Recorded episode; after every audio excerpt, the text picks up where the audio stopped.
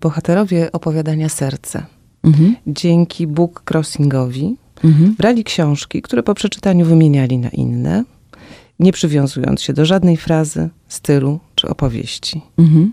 Twoje całe życie z książkami polega na czymś zupełnie innym. innym. Mhm.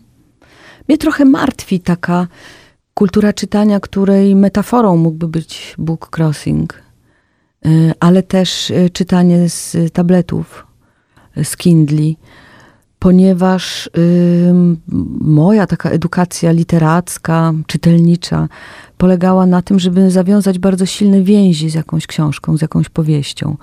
I te, w młodości, kiedy jeszcze umysł mamy taki świeżutki i on chłonie wszystko, to zakochiwałam się w książkach do tego stopnia, że woziłam je wszędzie ze sobą, czytałam po kilka razy, myślałam dużo o bohaterach, identyfikowałam się z nimi.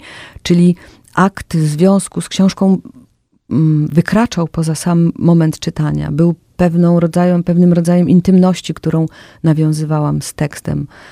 Y, a czytanie takie bookcrossingowe jest czytaniem, po prostu przeżyciem krótko jakiegoś doświadczenia, nawet super, nawet świetnego i w ogóle, ale potem jakby odrzucenie tego i pójście do innych rzeczy. To jest taka postawa trochę jakby podróżnika konsumenta albo turysty konsumenta, który, który zalicza różne zabytki, mhm. mówi widział to, czytał tamto i idzie dalej i zajmuje się już czymś innym. I trochę mnie to martwi, czy to nie buduje naszych, naszego umysłu, naszej świadomości jako takiej mm, kolekcji y, takiego grona rozfragmentaryzowanych doświadczeń, które się nijak ze sobą nie łączą. To o tym, o tym, jest, o tym są bieguni właściwie. Ja byłam nastolatką i odkryłam Eliota. I to mi się tak strasznie spodobało, że nie mogłam, nie byłam w stanie się od tego oderwać. Mało tego, miałam dwujęzyczne wydanie Eliota. Uczyłam się wtedy angielskiego już, ale nie na tyle, żeby rozumieć po angielsku poezję Eliota. Więc y, podejrzewałam, że tam może być coś więcej albo coś innego. I zaczęłam kolekcjonować tłumaczenia Y, tych samych wierszy, które wklejałam do tej książki. I w ten sposób miałam taką literatura na świecie. Wtedy y, często się pojawiały tłumaczenia Eliota w różnych, przez różnych tłumaczy. I zrobiłam sobie taką małą kolekcję. Wtedy mi pokaza, pokazało mi to też, wiesz, y, taki bezmiar tekstu, który może być na dodatek jeszcze interpretowany poprzez tłumaczenie, ale nie tylko samo tłumaczenie z języka na język, ale też poprzez świadomość tego tłumacza, poprzez jego wrażliwość, jego rozumienie czegoś.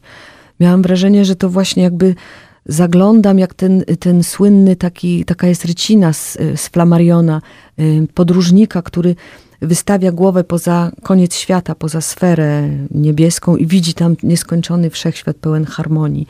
To miałam wrażenie właśnie poprzez to, to kolekcjonowanie tłumaczeń Eliota, że, że doświadczam czegoś takiego, że w gruncie rzeczy to doświadczenie literatury jest poprzez różne języki, wrażliwości, poprzez interpretacje, konteksty jest, jest nieskończonością, do której mogę tylko zajrzeć przez moment, ale nie będę nigdy w stanie ogarnąć e, całości. Ale już widzę, już z daleka, nawet z tej małej pozycji, dostrzegam ogromne bogactwo i całą harmonię tego świata, który się przede mną otwiera. Mogę ci zadać jeszcze osobiste pytanie na koniec. Czy już zawsze będziesz miała taką fryzurę, jaką masz?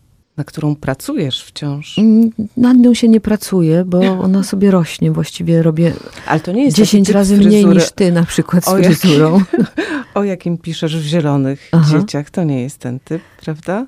Y, to jest kołtun, to jest rodzaj to jest kołtuna. Kołtun? Dredy są kołtun, rodzajem kołtuna.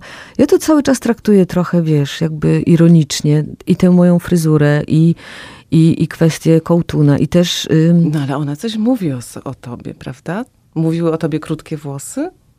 Bo jest Olga Tokarczuk krótkowłosa, taki chłopak, prawda? I Olga Tokarczuk z kokiem. No ona mówi, tak jak mówi o nas nasze ubranie, sposób zachowania, buty, w jakich przychodzimy do studia na przykład. Albo mm. kolorowe paznokcie. Kolorowe tak? paznokcie, no cokolwiek. Mówi o nas y, to, jakie maski próbujemy znaleźć w świecie, które będą nas y, wyrażały, albo przeciwnie, ukrywały, albo, y, nie wiem, prowokowały, albo grały. Y, nie do końca wierzę w jakieś takie jedno stałe, zintegrowane ja, które nas prowadzi, któremu jesteśmy wierni, albo którego jesteśmy niewolnikami. Wydaje mi się, że mm, jesteśmy płynni, zmieniamy się, naprawiamy, psujemy i że stajemy się nieustannie. Oczywiście y, mam jakieś etapy w życiu, to, co mówimy o sobie teraz, na przykład nie powiedzielibyśmy jeszcze 10 lat temu i tak dalej, i tak dalej. Ale to jest jakiś taki rodzaj płynności, który uważam za niezwykle y, y, kreatywną, twórczą i nie pozwalającą nam y, uschnąć w jakimś, pod jakimiś etykietami. A jednocześnie jest jakiś rdzeń.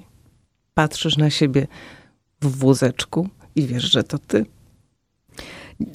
Tak, często zadawałam sobie to pytanie. Nie, to mama mi powiedziała, że to ja. Ja siebie nie rozpoznaję w, w tym dzidziusiu w wózeczku. To jest bardzo ciekawe, na ile... No ale to, na pierwszej kim... legitymacji szkolnej też jeszcze nie? Też bym się chyba nie rozpoznała. Mm, ja się też nie rozpoznaję na wielu współczesnych zdjęciach. Jakoś cały czas inaczej wyglądam.